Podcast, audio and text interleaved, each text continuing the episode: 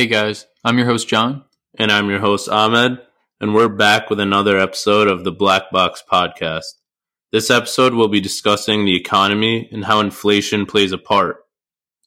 We're currently experiencing side effects due to money printing during COVID and all of that, but there are trends throughout history that show the effects that have only just begun. Uh, yeah, I think this is a really important topic to discuss just because it's affecting us all now and some of us don't even really know it. And I think it's essential that we spread the message to people that are listening. Um, obviously, no one knows 100% how things are going to go in the future in terms of inflation, money supply, what is the world currency, all those kind of things. It's all just, we have calculated guesses, but we follow historic data and well, if we follow historic data, then it points to massive devaluation of the dollar coming in, you know, at some point in the future. But we'll dive more into depth with that and other things associated with it and figure out what all this really means. Let's go. All right, so we'll start off with a little history lesson, I guess we could say. um, throughout history, currency tends to start as like a method of exchange that may well usually when it starts it's backed by a commodity for example gold with more modern currencies. Uh, the paper and coin currency notes allow us to just easily carry around and transfer the value that would be in gold bars just so we're not carrying them around. Dude imagine, imagine I'm saying? they're mad heavy like, imagine we carried around gold bars. And also like what if something's not worth one bar? What if it's worth a half a bar? Are you gonna saw it right there? You gotta actually get like a diamond to cut through your gold bar.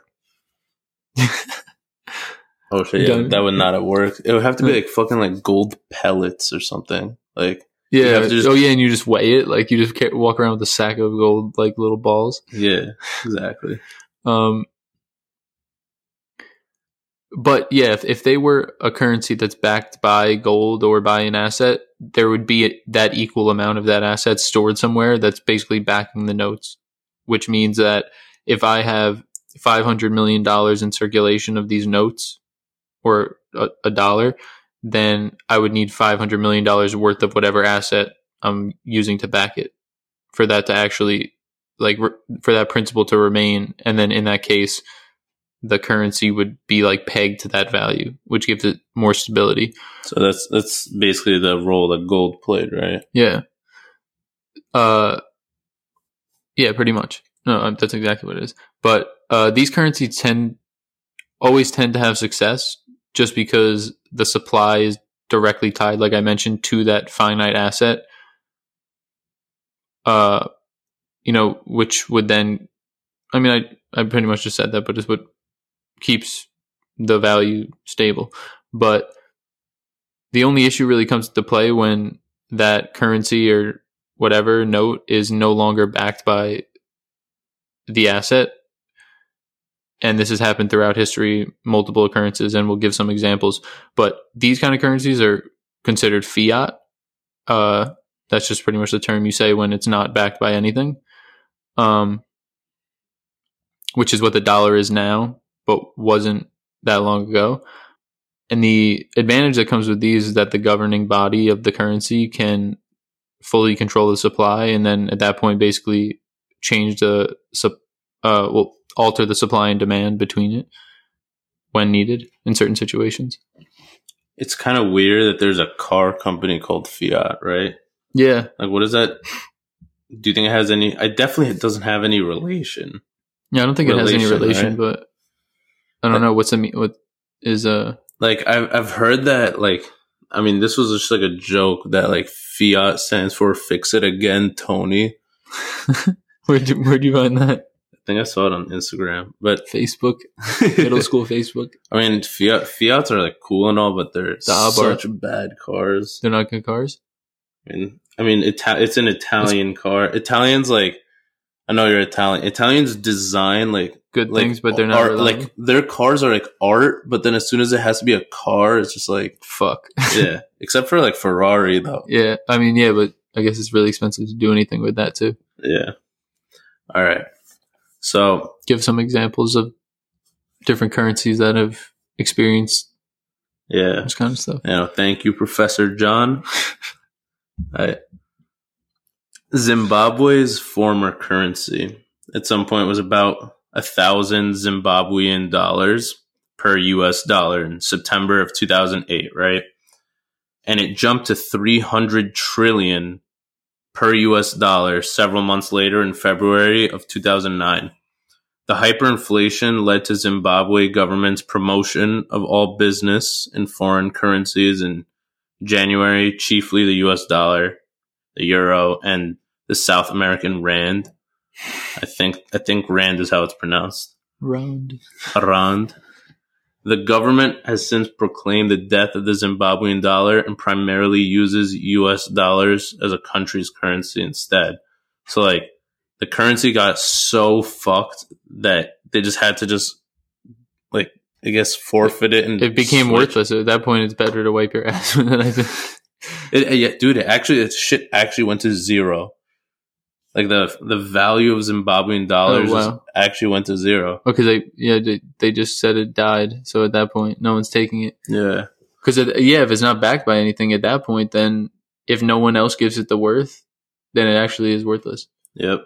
And now I have an even in like even crazier example with Germany post World War One, right? So Germany got into chaos in 1923 when its currency, the mark, quickly devalued. So before World, War One, in 1914, a U.S. dollar was equivalent to four marks, four, and then it increased to around 70 in 1920, which is pretty pretty bad in like inflation. But we proceed. In 1923, But wait, there's more. yeah, exactly. The country was crippled by the cost of World War One and all the reparation payments it had to pay to other countries. So German became increasingly desperate with like the uprising costs, um, and like across the country, a, a worker strike like in early 20, 1923 like it just like led to like an entire spiral of things that led to currency devaluation. By November of that same year, one dollar was equal to four trillion marks. So basically, like zero, like absolutely nothing. At that point, Like it's Yeah. over. it doesn't matter. So the crisis saw the introduction of a new currency, and uh, that helped to like helped bring Germany's economy back to normalcy and like stabilize it. And I'm gonna try to pronounce it, but I'll probably be wrong. It's the Rentenmark, I think. Rentenmark. Maybe the Renton mark. I have no idea. Like maybe No, that means a new intent. mark or something. But Hmm. yeah, it's actually wild. Yeah, devaluation. I mean, this has happened so many different times, though. Like yeah. these are just a few examples, but you kind of see the trend that. Well, we kind of get into it a little bit more. I'm pretty sure, but if we don't, then I'll just say it now. Like once you take that backing away, because it, you could basically use anything to back an asset that has a real value at that point. Like I could say, you know, I don't even know, like PlayStation controllers, like that is equal to five Juul pods. five whatever. Yeah something like because if it's backed if you know that there's an equal value of an asset being stored somewhere else then it's fine. Then that actually has value. It's just an item that takes the place of the asset. But then when you remove that then you have issues like this that you see yeah. and if there's uh too many out in circulation like relative to having some it's not a lot. I don't know if that really made any sense but like you need a lot more to actually be able to do anything with it. So it leads to hyperinflation and devaluation. Yeah that's pretty much it. And you know, I think I think we could jump to the next yeah. part. And we'll talk, Talk about, about- how this applies to the Like- united states Yeah, specifically in the US, like we've definitely seen our fair share of inflation and like like down times in the economy. Well, in 1944, the US dollar became a critical part of the global economy with the Bretton Woods Agreement. With this agreement, most of the major global currencies were tied to the US dollar at a fixed exchange rate, and the dollar was backed by gold at a rate of $35 per ounce, which is like what John was talking about earlier. The US government continued to print dollars though. Like once once there's like a set amount of gold and the dollar is not fully backed by US gold reserves at a standard rate. So the dollar slid in value against like goods and services uh, through the 50s and 60s. And like the US just kept printing money to finance the Vietnam, the Vietnam War, like social programs and all that. And in the 1970s, um, the dollar was like barely backed by gold because so much so many like new dollars have been printed at that time. And they didn't have more gold to add, or they hadn't attained any more gold to back it with. Yeah. So Nixon, uh, President, former President Nixon, unilaterally changed the global monetary system by taking the dollar off the gold standard in 1971. So that that's basically like what what we see today, where like the dollar isn't backed by gold. Um, and instead like all currencies um, can like freely print and their their values go up and down. You want to know something interesting? Yeah, that I was, uh, which I read, but then perfectly made sense when you think about it.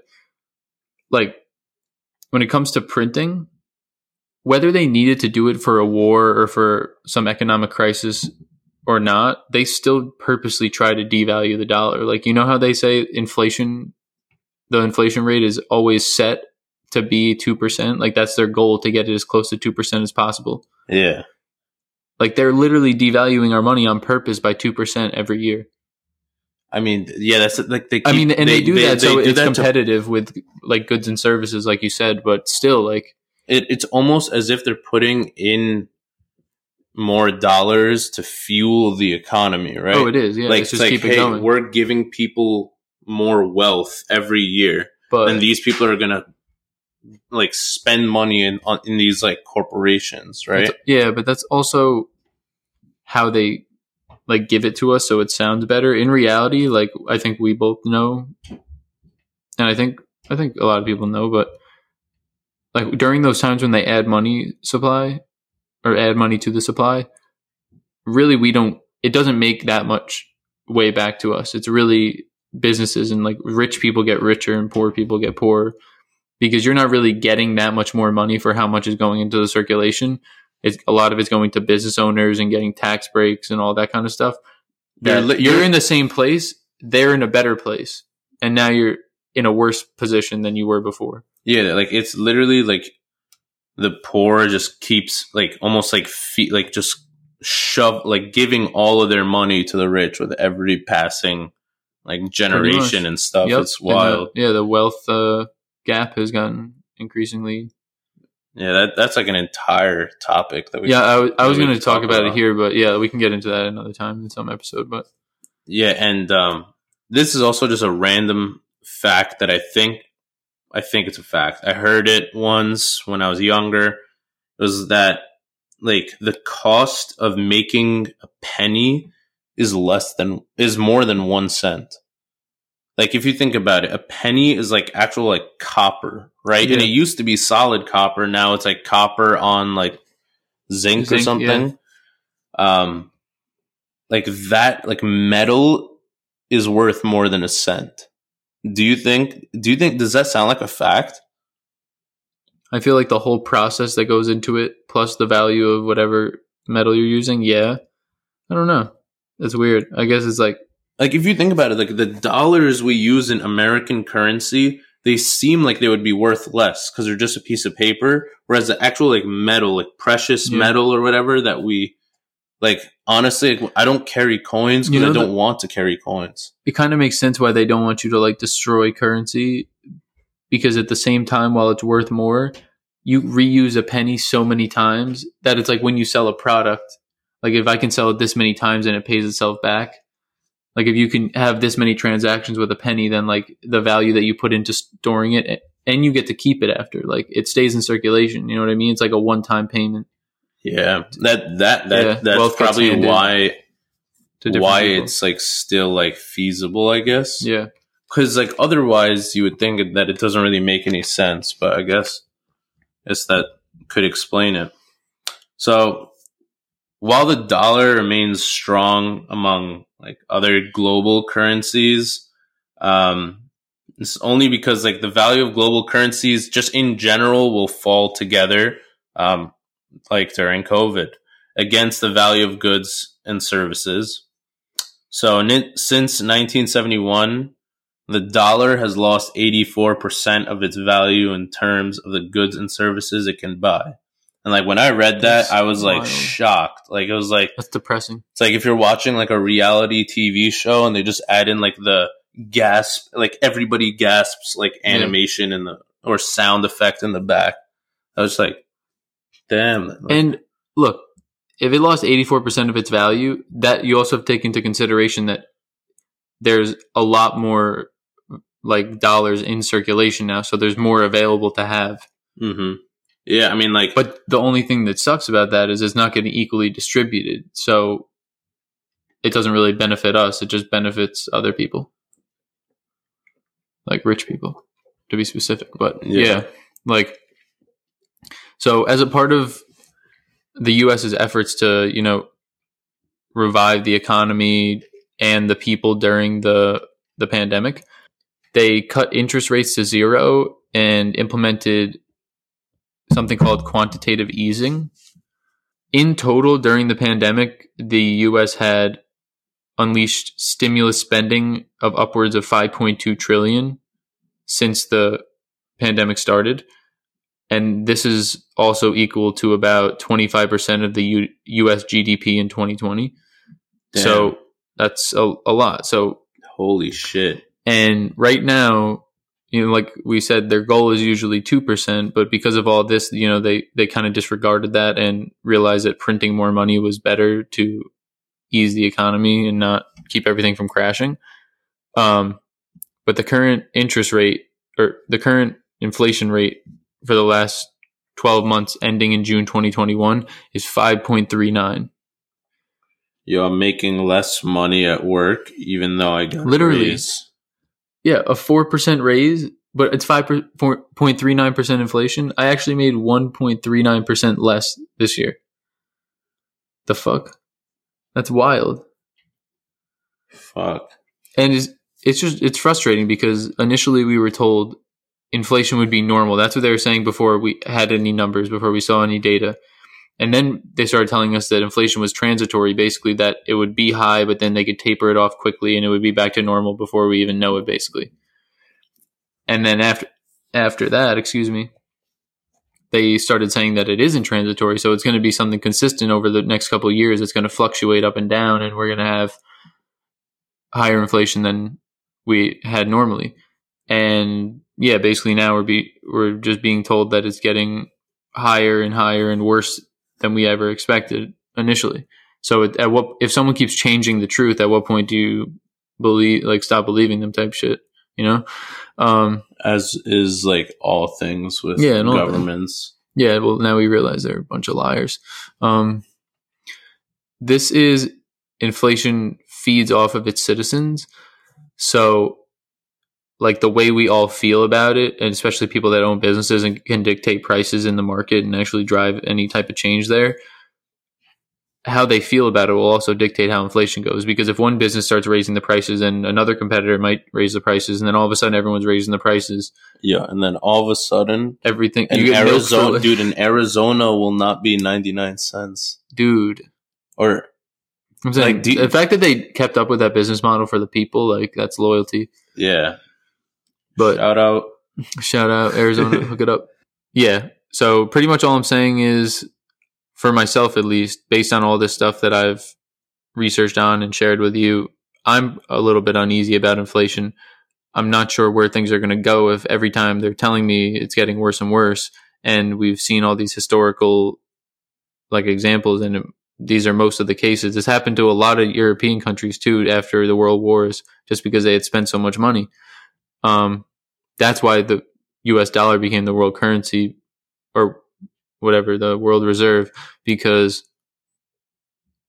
that was happening to a lot of people so they needed something to uh to go that was backed. And at that point when they started doing that we were the US dollar was still backed by gold.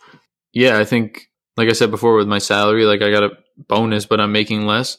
I think that's a problem. Uh like if it affects someone in my situation who's single you know in his 20s doesn't have like a family to raise and i think it matters for like all the common people that are just doing you know on the 9 to 5 grind like you know what i mean? Like am I, No, I does that make sense? And it's definitely like harder on like families and shit. Like, That's what I'm like saying, you're because like like we you don't have it's not like you have hella extra money like if something goes wrong like then you're in trouble. Especially for a lot of since, like people.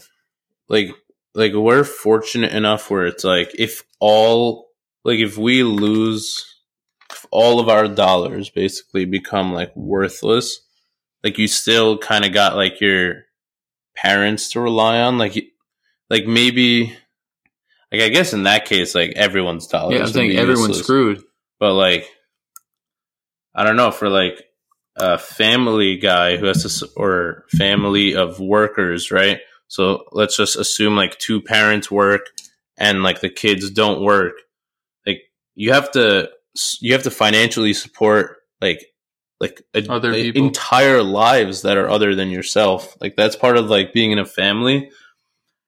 Like obviously but like um i have uh, dude it's, Uh, no, I was, it's I was going to say, um, good thing you brought that- that up and continued off it because, well, I guess I brought it up and you continued off it, but we're going to wrap this up with a little bit of advice called hedging, which is a term used a lot of times in financial management.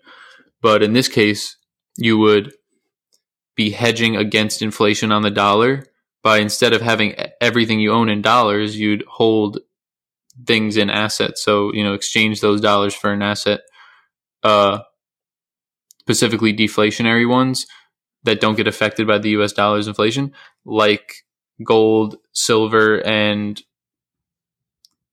certain commodities, as well as cryptocurrencies like Bitcoin and Ethereum. Um, some would argue that Ethereum is not deflationary, and right now it still isn't, but um, that's because like how Bitcoin has a set supply, Ethereum doesn't, and there can be new coins generated uh, more quickly. But with the new EIP 1559 hard fork, which is bas- basically like now they're starting the blockchain of Ethereum on another timeline. Um, it allows them to burn Ethereum and decrease supply, which essentially makes them deflationary. I guess the blockchain is in the process of just like th- this is all relatively new within like the past week. This got uh, brought out, um, but they're basically ironing things out, I guess, with the algorithm and getting it to the point where they can like fine tune how much they want to be deflationary or inflationary based on how much they burn, et cetera, and have uh, fees. Um, So it's almost like immune to inflation. Yeah, the whole and the, that's the best part about cryptocurrencies is that it's all in code. Like you can code the functionality of how the currency is. Although some parts you cannot change, you can make it additions onto Ethereum, but like Bitcoin is set how it is. There's no updates. It's not getting changed. Um, yeah. You know how like yeah, like cryptocurrencies is like your you own like your asset or your like money Mhm. if you're if we were all using like uh bitcoin for example it's all like electronic like it doesn't actually exist like i feel like that's the type of shit that like you see in like a black mirror world where it's like based on like a score, like Yeah, it's like- XP. like yo this guy is like like a level like 95 for example like this dude's got like like 10% of all bitcoin or some Yeah, shit yeah. like this guy is like a beast you it don't might want to get mess there, with bro. him. I don't. I would not not get like counted out to be honest. Um. Yeah, I mean, right now, they kind of refer to. They kind of refer to Bitcoin as the digital gold, as Ethereum is the digital internet. Uh, the internet's already digital, but it's like the new internet. Mhm. This is because Bitcoin doesn't have as many features that aid like scalability. Yeah. So it's really they refer to it as gold because it's more for like a store of value. There's 21 million of them. It's a set finite supply that can never be changed. Like you can never find more Bitcoin as if you found more gold. You already know what the supply is. It's already taken into account. So you can't really mine for Bitcoin. Then, you can, you can still mine because not all of the Bitcoin have been created yet, but it works in terms of. So yeah, there's there's proof of work and proof of stake. Proof of work is when you do the mining, which is solving complex algorithms with your computer, and then you get rewarded in a block when you create a new block. But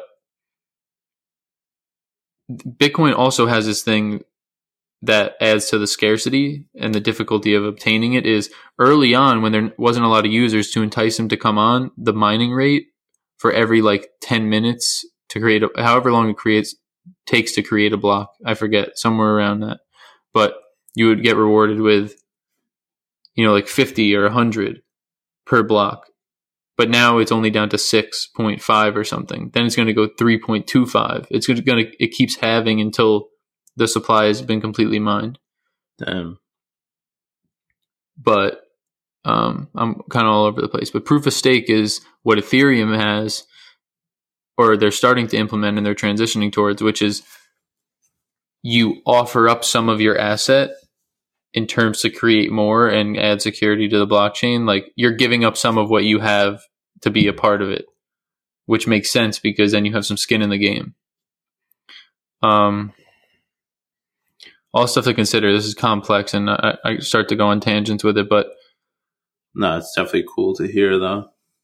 i think it it will have like we're finally starting to see real use cases as we're, we're getting nervous about inflation and how the dollar may not be the world's currency forever um following right off that like if the world's currency the us dollar was to crash and burn uh because it's the world reserve everyone in the world would now be basically in search for a new world asset or new store of value.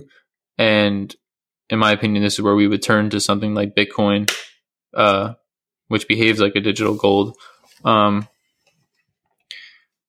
ethereum on the other hand while it does have some deflationary value and purpose now, uh, would I think will still be used, but more for its functionality and applications because its blockchain is not just for straight transactions of the Bitcoin itself.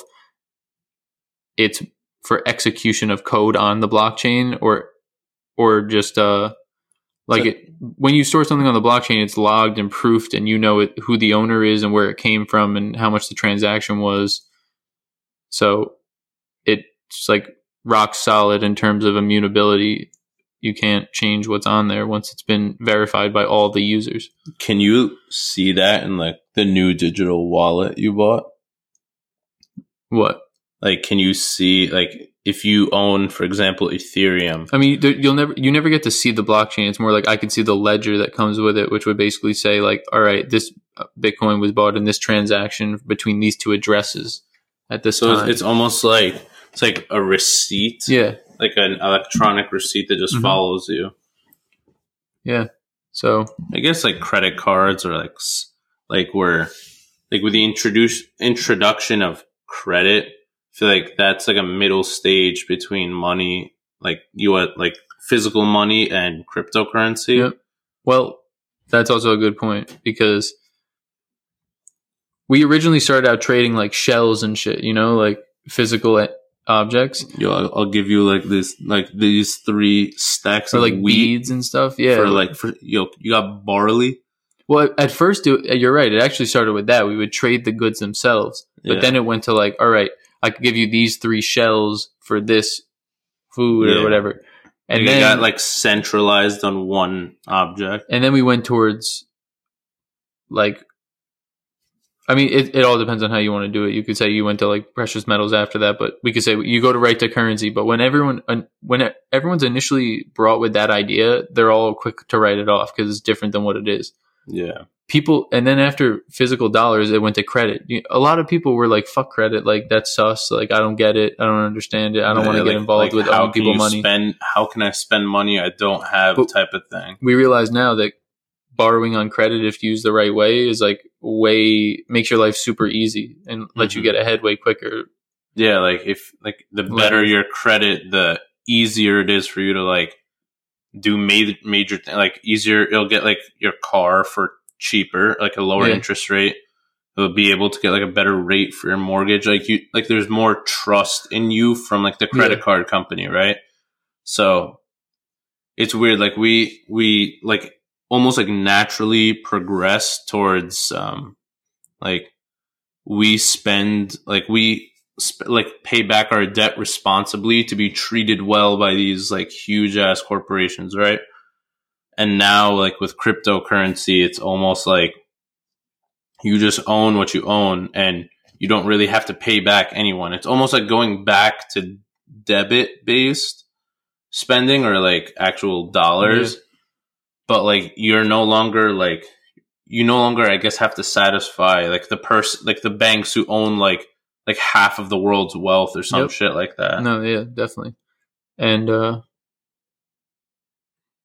no yeah i mean i mean you do have to pay taxes on crypto gains but no yeah th- there's no governing body so there's no one that really can control it from you it's it's power to the people for real yeah, as like cliche as that sounds but pretty cool though. No i think it is i think i think that's enough right i think they have enough to digest until next time Yeah.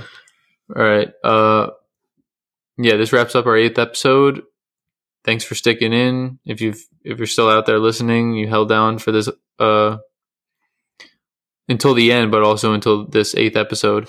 Um, we appreciate you guys. Uh, comment. You know, leave episode ideas. We want to do things that you like.